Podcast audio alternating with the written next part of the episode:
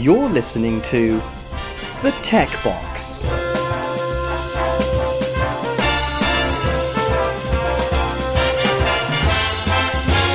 Welcome everybody to episode 49 of The Tech Box. I'm David Rich and joined, I'll say as always because it rolls off the tongue, Mr. James Honeyball. Hi James. Hey David, how's it going? Yeah, not so bad. This is quite quick turnaround speaking to yourself. Yeah, it's not been too long since we last chatted.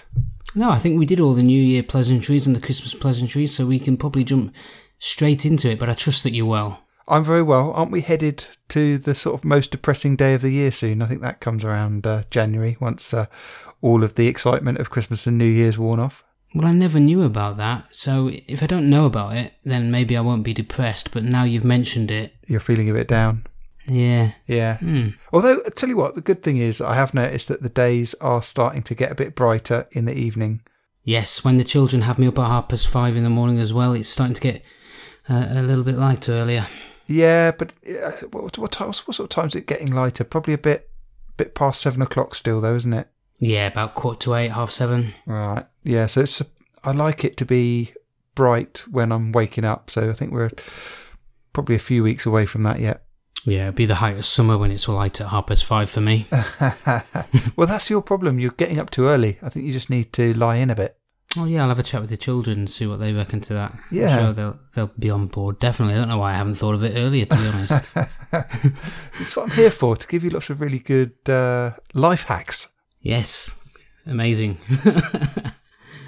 So we've got a couple of things to chat about, and we're not going to delve massively into CES 2020. I think there was one thing we were going to touch on, but you've got yourself another handset, a new phone. I have, yeah. So I've been quite frugal with getting devices in, and have basically just been fairly happy with the iPhone and haven't been tinkering. But I did get very tempted by the OnePlus 7T.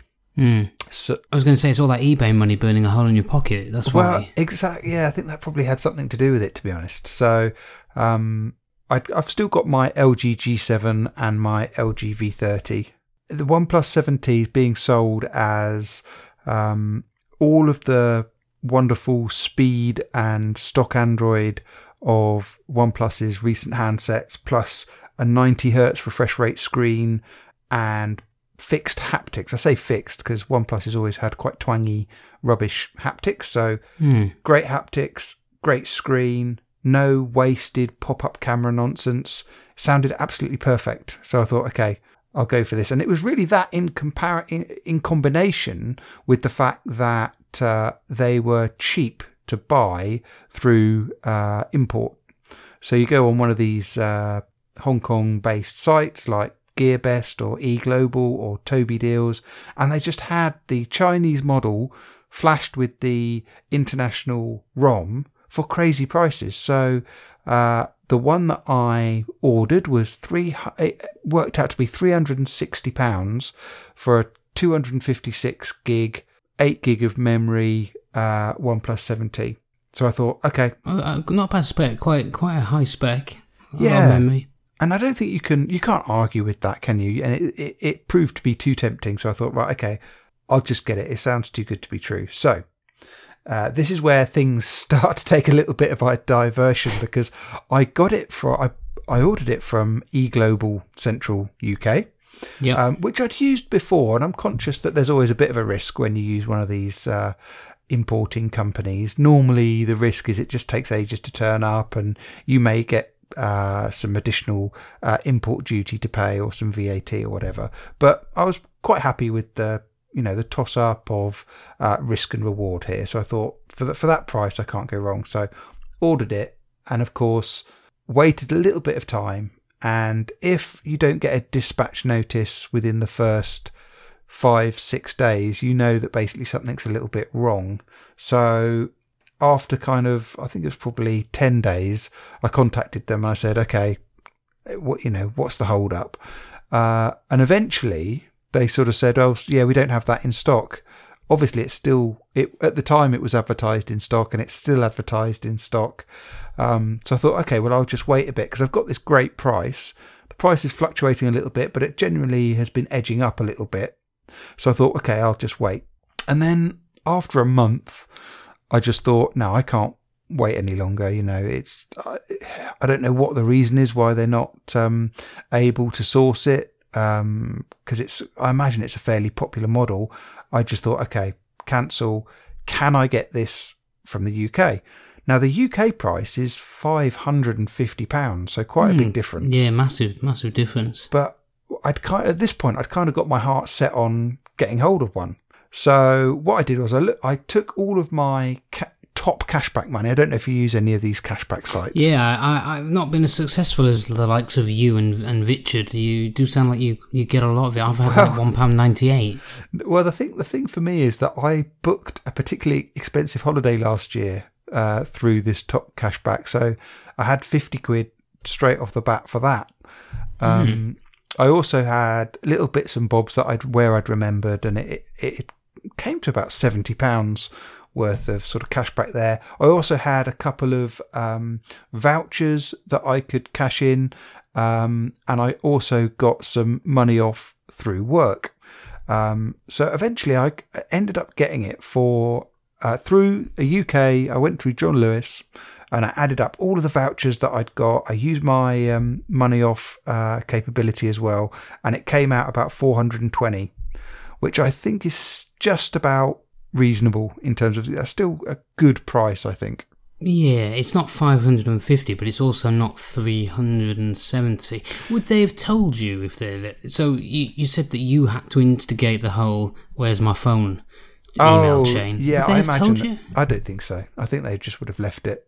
I think that sort of business model, you just rely on slightly questionable tactics like that. You know, you'd probably leave it, and you might cancel it in 6 months if the phone, you know, you didn't get a deal on the phone to be able to satisfy it. But I think you'd probably keep it for as long as possible. You see, they'd already taken the money off my credit card. Yeah. Do you remember the website Expanses? Yes, yeah. See, I did something similar to them. I placed an order for a Sony Ericsson M600 back in the day. Okay, yeah. Cancelled it down. They didn't have it in stock. So then I went and I got one through a carrier. Next thing you know, one tips up on my door. I'd been charged for it. As soon as they come back into stock, they literally just charged me. So okay. Yeah. Not fun. That's that's not great either. But I could almost put that down to a bit of a mistake or a bug in their system. Yeah, you're not going to get a second 7T, are you, from eGlobal at any time soon? Well, this is the thing. So they'd taken the money off my card, and then when they had been very unresponsive to me, saying, "Look, where is it? You know, please tell me what the status is. Have you got any other colours or specs in stock?" All this kind of stuff. Didn't get a reply to those. As soon as I cancelled it, fair play, I got an immediate response saying, "Okay, we've cancelled it." But what they said was, "We don't need to refund. We won't refund you because we only put a hold on your card. We didn't take any of the money. We'll wait for it to drop off, basically." Wait for what to drop off? The hold on the card to drop off. Well, that's right. So I kept looking at my credit card, and no, it doesn't look like a hold. That looks like a proper charge. And I phoned up Barclaycard, is who I got it through, and they said, you know, no, this is, you know, you're going to have to raise a dispute here. So okay, I raised a dispute, and they said that they'd send me some documentation to sort of fill out some sort of witness statement, I guess. But that has now been refunded, and I don't know whether that was because of what the conversation I had with Barclaycard or the email that I sent to eGlobal telling them that this was the course of action that I was going to take. Anyway, it's not really left me with a particularly good impression, but I have to be honest, you know, this is the risk that you have when you use these kind of companies. And so you sort of say there, well, would I do it again? Well, I probably would if the device and the money looked as appealing as that. So yeah, anyway, I got it through John Lewis, and of course they turned it around. I think I ordered it late one day and it came, you know, midday the following day. So, you know, fantastic service. I had it delivered to one of those locker things, so yeah, that was all good. Nice and convenient. And the phone is very nice. How's the screen? How's the 90 hertz? My only sort of comparison is the iPad Pro with the 120 hertz refresh rate. Yeah, so this is one of the observations. So the thing about the 120 hertz screen on the iPad Pro is that the iPad Pro maintains that frame rate, and that frame rate is fairly consistent throughout the apps. On the OnePlus 7T, you can tell that when you're doing some scrolling in some apps that it is going faster than 60, so it's fine, it's going at 90. But the slightly annoying thing is that Android is not quite as consistent with its scrolling across all different apps and within the OS and everything else. So sometimes it feels really good, other times there's a little bit of lag. You know, it's like lagging at 90 frames a second, but it's not tracking your finger in the same way that it does on the iPhone. And it's the variability of it throughout different apps that really stops it being a fantastic experience like it is on the iPad. So it's still welcome and I still appreciate it, but it doesn't quite have the wow factor it does on the iPad. So other than the wow factor, functionally, does it bring anything else to the table, having a 90 hertz screen? I mean, you can sort of say on the iPad you have the pen and all that sort of stuff. What's it offer you on a phone? Because I've only used the iPhone, so I've not really got a comparison in phone terms. I mean, it's certainly pleasant to use. Okay. So it's just pleasant. It's just there's no functional benefit. That's what I'm trying to say. No, it just makes it more responsive. I mean, it certainly feels nicer when you're using it. Okay. I suppose that's enough for anything, isn't it? Why do we buy anything? Yeah. So that aspect of it is really good. And so overall, I think it's a really great phone. But there's a few niggles that I have with it. But I mean, the first thing to say would be it is a fantastic phone. It's super fast. It is genuinely maybe 10, 15% faster than any Android phone I've used previously. So things like just the launch speed, you know, you tap an app and it's launched very quickly. So 9 times out of 10, it does seem to launch from memory, in which case it's almost instantaneous. But even where you can see it's loading, it just loads it really, really quickly. So that's all good, you know, and I think that's the best thing about it, to be honest. The camera's pretty good. Is it a jumpy-uppy camera, is it? In terms of the pop-up camera? Yes. No. So the good thing about the 7T is the front-facing camera is just a teardrop notch on the front. Right, okay. And then it has this kind of Nokia 1020 style big circular disc on the back, which houses 3 lenses, a telephoto, a wide and a super wide. I probably should have a look. Let's have a look. Ah, yes, that is very 1020-ish, isn't it? But it is overall excellent. So the slight problems that I have with it, the main one is it's just too big. I think I'm used to having a phone that is of the kind of iPhone X, iPhone 11 Pro size, and this is just a little bit too big. It's a little bit unwieldy. I do like the gesture navigation. That's really nice. And that kind of helps with the size because you can kind of swipe around without having to reach too far to sort of get back buttons and things like that. So that's really nice. The OnePlus skin is good in terms of it is fairly lightweight. And I played about with putting Nova on there, but actually the stock skin is perfectly usable. Really nice.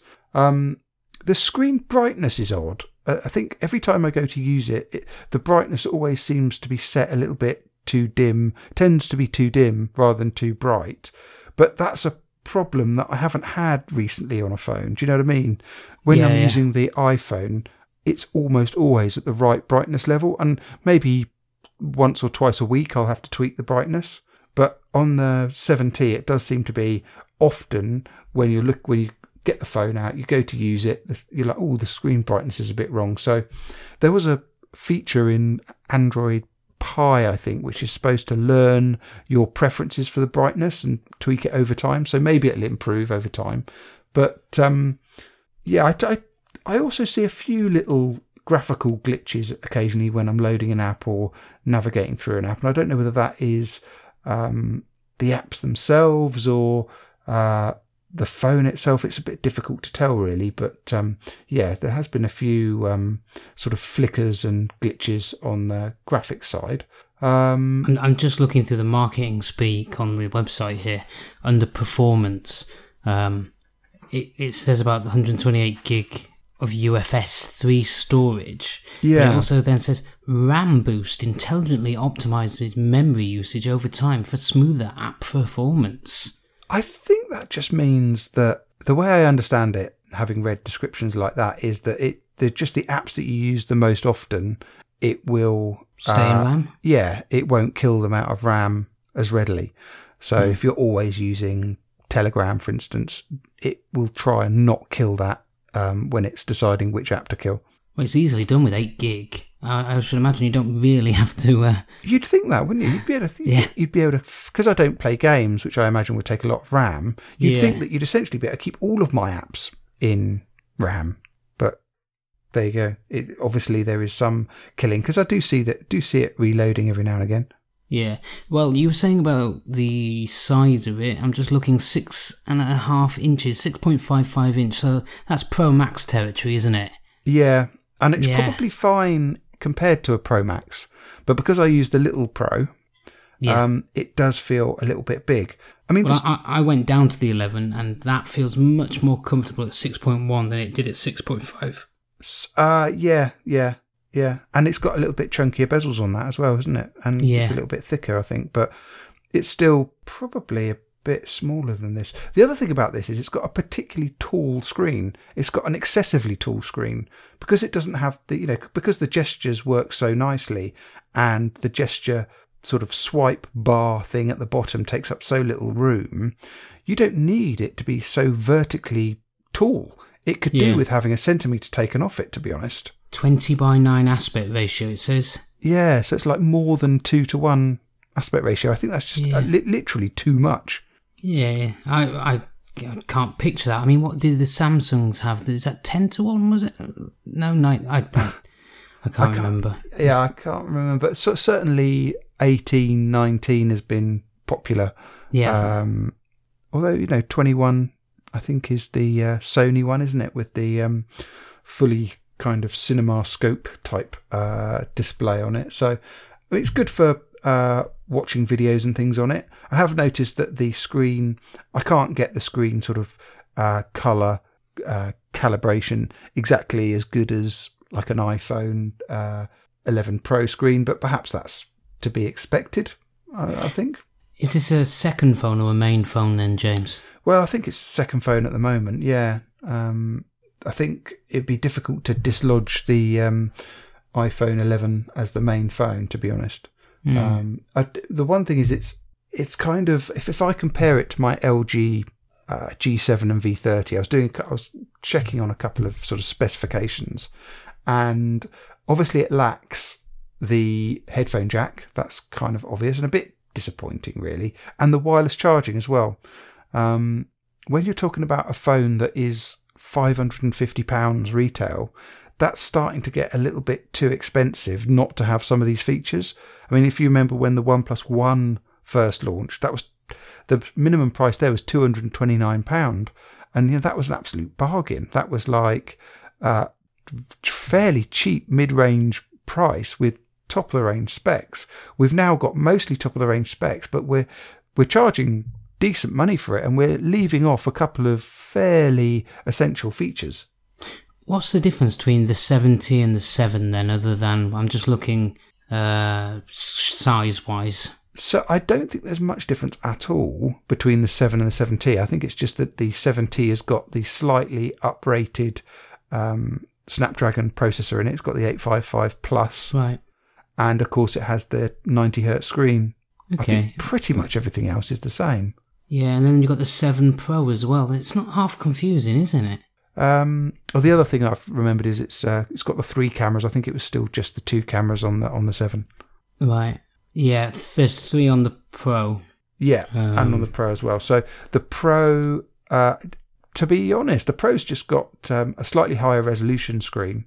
Okay. And rather than the teardrop notch, it's got the old pop-up selfie camera. Yes, maybe that's what I was thinking of. I knew there was There was one kicking about there. I'm just defending my sanity. I knew it, really. So you're going to keep this for a while, or are you planning on moving it on? I think I will keep it for a while because it is the fastest and most stockish Android phone, so it's a good thing to play with, I think. So I don't pay as much attention to CES anymore, really. It's just by and by. I think once upon a time I would have done, but there was one thing that's caught my eye from the event this year, and I don't know, you're going to think I'm crazy, but it's all the not foldable phones, it's the foldable laptops that I like the look of. Oh yeah.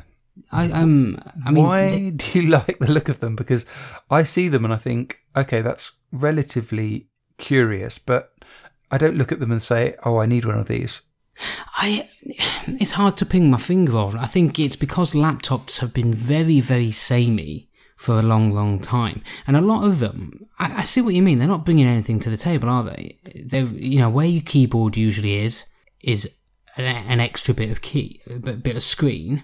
Okay, you can either have an on-screen keyboard there, or to get that functionality back, a lot of them are just putting a keyboard that lays over the screen. Yeah. But I don't know. I still really, really like it. I still like the look of it. I think it'll be interesting to see where they go with it, to be perfectly honest. And I'd like to use one. I really would. Is it something that you would watch a film on with that extra size? Are you able to like fold it flat and it look like a big widescreen TV or not? Yeah, pretty much. I mean, one of the ones I was looking at was the Lenovo, the ThinkPad X1 Fold. So they have, you know, they're not just concepts. I think these are definitely coming out. Lenovo are bringing this out. And yeah, it is basically like taking maybe a 12-inch iPad Pro and folding it in half and being able to use it as a laptop with a stick-on Bluetooth sort of keyboard, or even, you know, an on-screen keyboard, and then folding it open and you've got something the size of an iPad Pro, and you can tilt it into landscape mode and watch your film. You can even pair just a normal Bluetooth keyboard and have a you know, a really wide screen. I don't know, it's the future, James. I think you're selling it a bit better to me than just watching the clips and everything that I've seen from CES. I think it's versatile, isn't it? It's versatile, I think. The videos that I saw did make the screens look a little bit crinkly and rubbish. Well, they are going to be, aren't they? Because it is plastic. I'm hoping they nail that one down, but it's just one step closer to my whole computer brain in your pocket. Connect any device up to it, you know, connect your screen, connect your slab of glass for your mobile. You know, it's just one more step. Let's take the intelligence out of it and let's just have a foldable screen that connects to my brain that I can update every year or so. Yeah, I suppose if they make it so that the screen does feel good, then it doesn't sort of feel all crinkled and plasticky and cheap, then yeah. But don't you put a screen protector on them anyway? So don't screen protectors feel like that? No one. I mean, I put a screen protector on my phone, but I wouldn't put a screen protector on my laptop. People put them on tablets though. Do you put them on a tablet? I don't, because normally I have like a little flip cover covering the front of my tablets. Right. Yeah. I used to when I was in my crazy days. Obviously, I don't anymore. And I just used to put a plastic one on them. So is it not just like touching that? I don't know. Yeah, it would be. I think you're right. That's a good. That would be a good equivalent. I think using like an iPad with like a plastic screen protector on, because I imagine that would be fairly gross. Yeah. I mean, needless to say, people think it's a rubbish idea. You read some of the comments on these posts and people are like, what is going on here? But I think it's going to take off. It's the next big thing in my head anyway. What do you think of these? Do you think they're more useful foldable laptops versus foldable phones, or do you think foldable phones probably have more application? Well, until we had this little chat, I was kind of definitely on the folding phone side, but actually maybe the folding laptop would be. I'm trying to think of how, if it was like perfectly If it was a perfect machine, i.e. super thin, and you folded it out and you could kind of have like iPad-style touch typing on that bottom half, but be able to move that keyboard out the way, a bit like you do move it out the way on an iPad if you're using it without a keyboard or something. Yeah. Then it could be quite interesting, couldn't it? Because you could start to have, you know, additional input or just different windows and stuff down there. Because I suppose you're not constantly necessarily typing away on your keyboard. So yeah, maybe it would be quite interesting if it was done in a really sleek way and they'd got over the problem of having a horrible plasticky screen. I think it could be quite a nice form factor. I think with the foldable phones, I haven't seen one yet that I would be remotely interested in. Not just with price, but with, you know, even if they were not super cheap, but even if they were quite affordable, I still haven't seen a foldable phone. I suppose we've only really got two, really, the Samsung Fold original and the Motorola Razr. Neither of those really appeal that much to me. I mean, the Razr would be okay, but what is it giving me that a phone of its size, once it's unfolded, isn't giving me and is probably better? I just think people have got it down on foldable stuff. I really like the idea. I think the laptop's got more usefulness, more application than the phone, but I can equally see that as being small device to large screen. You know, it would, for me, they have to go from being usable one hand to something tablet size. That's the application for me. Yeah, that's a good judgment, yeah. So the Razr phone, where it's just a normal phone size, I can sort of see why that's gimmicky, but also I can see why they've done it. You know, it's nostalgia, it's all that. It's not really usefulness, but certainly going something from something that you use at a phone size, maybe 6.5 inch or 6.1, to something, you know, iPad mini or just oversized. That for me is the sort of the market gap, and I think I look at the laptops in the same way, so to speak. Yeah, I think if you got that Huawei Mate X, you had one of those that was the same size, certainly no bigger for me than an iPhone X when folded, and that's in all dimensions and weight included, but you could sort of peel the back round and open it out to a super thin tablet, then yeah, that could be quite interesting. But I think we're 3 or 4 years away from that, aren't we? Just think if we could fold them into 4 pieces. How do big a double fold? Yeah, like an origami. I don't think they're going away. I think people think that they will go away.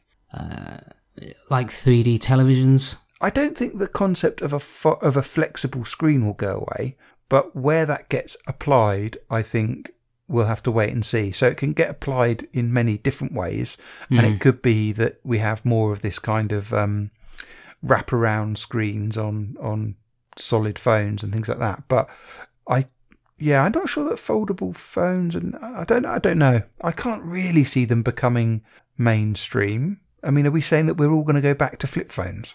No, but the merging of a phone and tablet, I think, is a very compelling use case. Yeah, I don't know. I do a lot of my computing on a phone. I've got devices left, right and centre, but I'll pick up the phone because I can walk it around with me, prop it up when I'm in the bathroom or, you know what I mean? And to have that versatility on a larger screen without having the bulk, I like the idea, but maybe I'm just an oddball.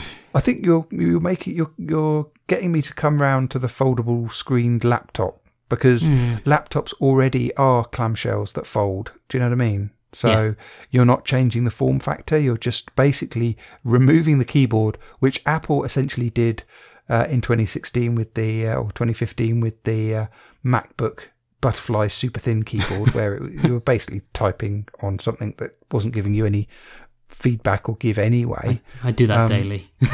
So it's not much worse than that. Plus you have all the benefits of being able to use a screen. Now, for typing, I would prefer a proper keyboard, but if my laptop, I happened to only be entering text as much as I do on a phone or a tablet, then maybe having a full screen laptop would be good. So yeah, I think I think you've persuaded me that I need to be excited about the foldable screened laptops, and I'll continue to be sceptical of the phones, I think. I'll chalk that up as a victory then. Yeah, I think you've achieved something there. So I think we've got time to shoehorn one more thing in. I think you've been building some NASes, some network attached storage. Yeah, so I think we touched on this one or two shows ago. So I basically ran out of space on my NAS, so I use my network attached storage to I sort of burn my CDs, DVDs, Blu-rays.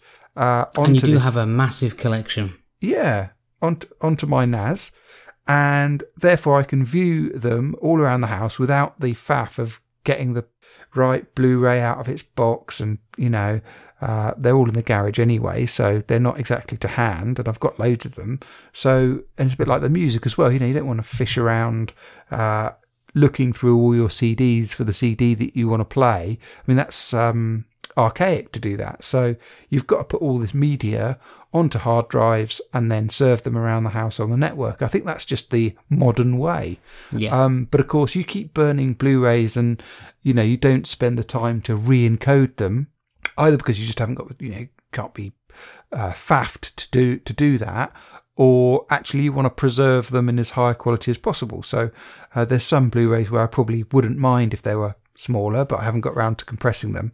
Other ones where actually, no, I want to maintain as high quality for this film as possible. So basically I had to upgrade the NAS from being 8 4-terabyte drives to 8 8-terabyte drives. And that is quite an undertaking. It's a very expensive undertaking as well, because I was cruising for some 6-terabyte drives to maybe do something with my NAS, and they're not cheap, James. They're not cheap. And didn't we establish that you didn't have a UPS as well on these? Yes. Expensive. Yeah, I'm still not convinced that when the power cuts that it's going to, all the sort of hard drives are going to self-destruct, because I'm sure they fail safe these days. I think that was a risk on old ones. I'm glad that you're willing to take that risk, for the cost of a fraction of the cost of one of them drives. You could negate that, but hey, it's peace of mind. I think now that you remind me, I probably do need to get round to attaching a UPS to it. So you haven't bought an off the shelf one. I've bought a Synology. I use Synology. You've built yours. Yeah. So, what are you using to manage it? So it's a Silverstone 8-bay NAS chassis. It's like a normal PC case, but it has 8 drive bays in the front.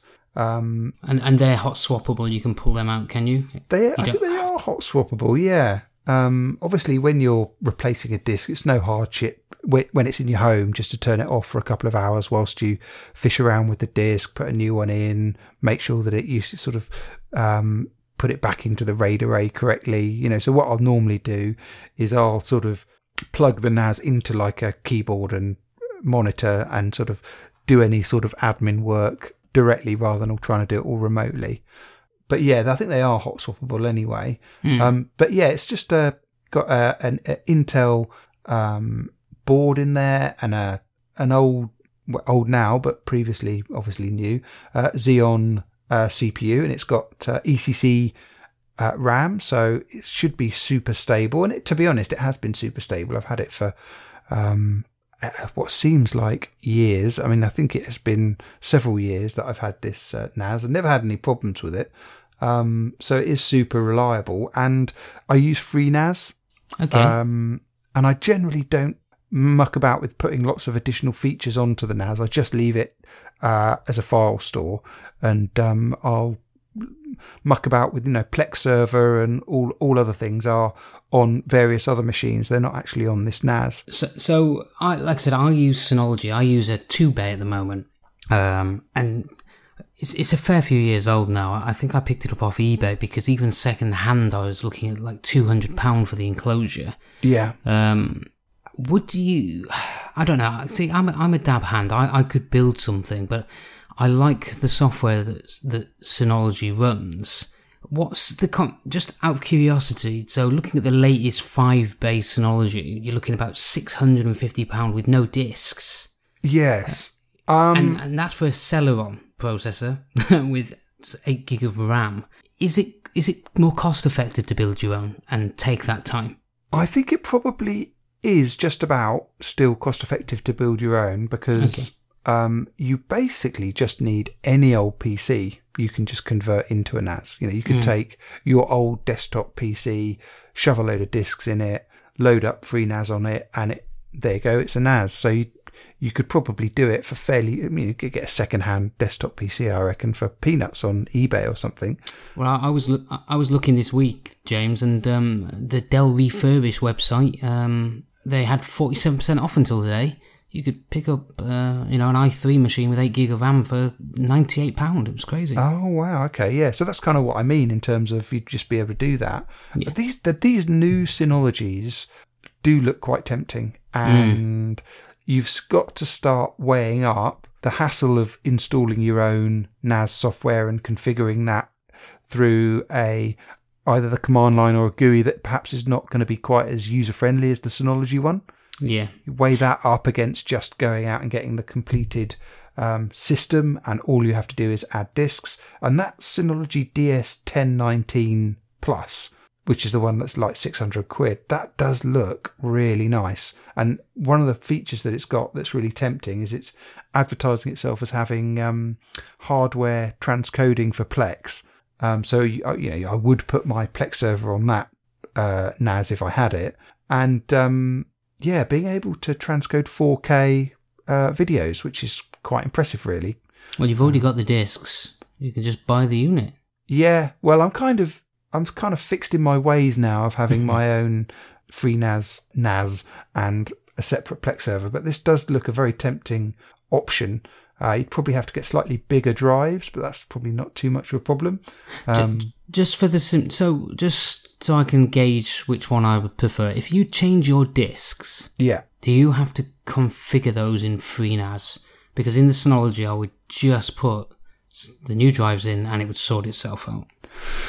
I've had to replace a couple of discs in my NAS. I think I did it last year or the year before, and what did I do? I think there's a fairly straightforward interface on there where it says that these discs have reported some slightly dodgy sectors.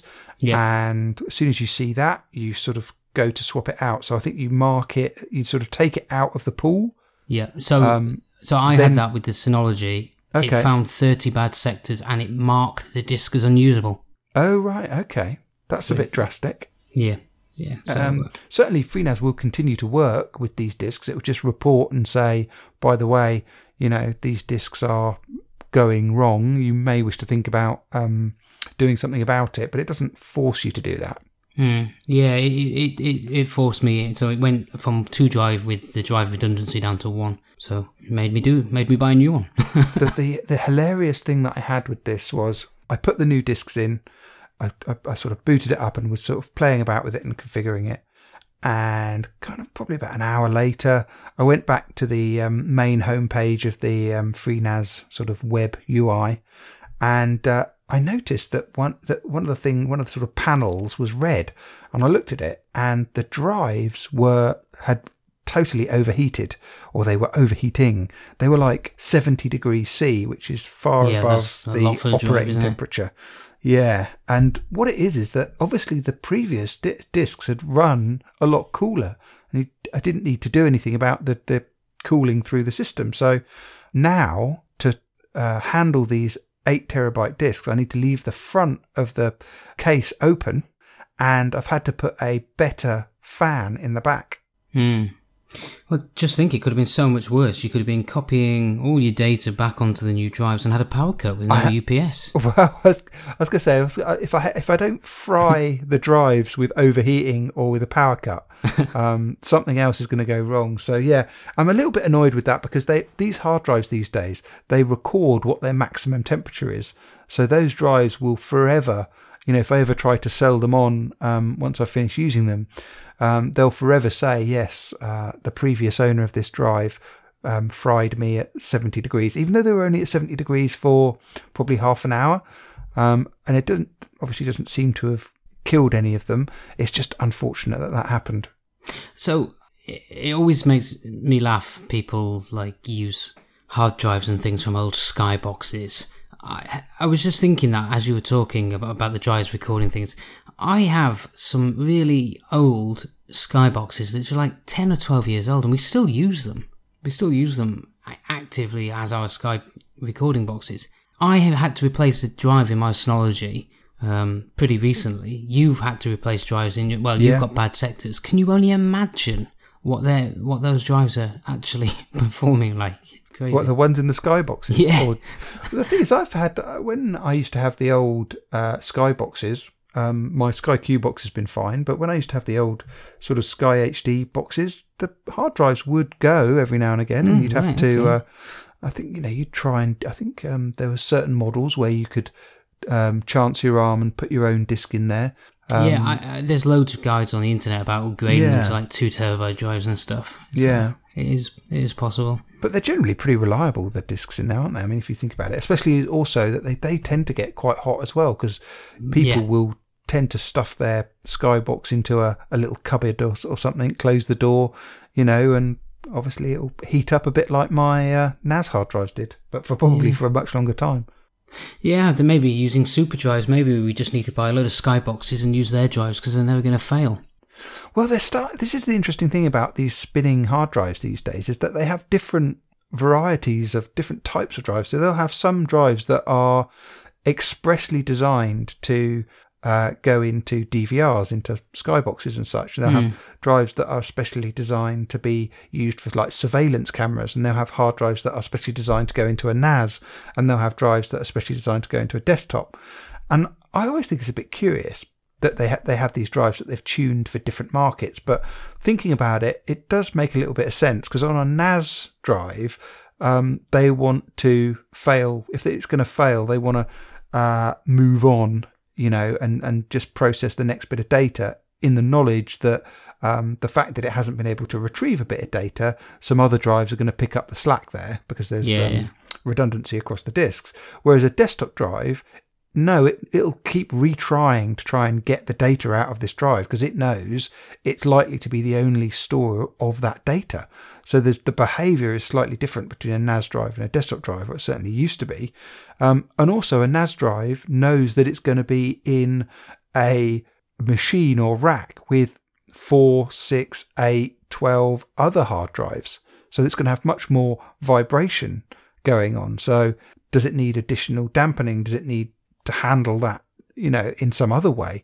So it's interesting that these hard drives are kind of being designed for and tuned for different segments. Well, it's definitely a good job you got those non-UPS drives. Special non-UPS drives, exactly. Okay, I won't ramble about Skyboxes anymore. Is there anything else you want to add, or? I think that's good for now. Yeah, okay, well, we'll be back again probably 2 or 3 weeks. But until then, James, take care, and I'll speak to you soon. And to the listeners, again, speak to you soon. Cheers, Dave. Thanks a lot. Bye.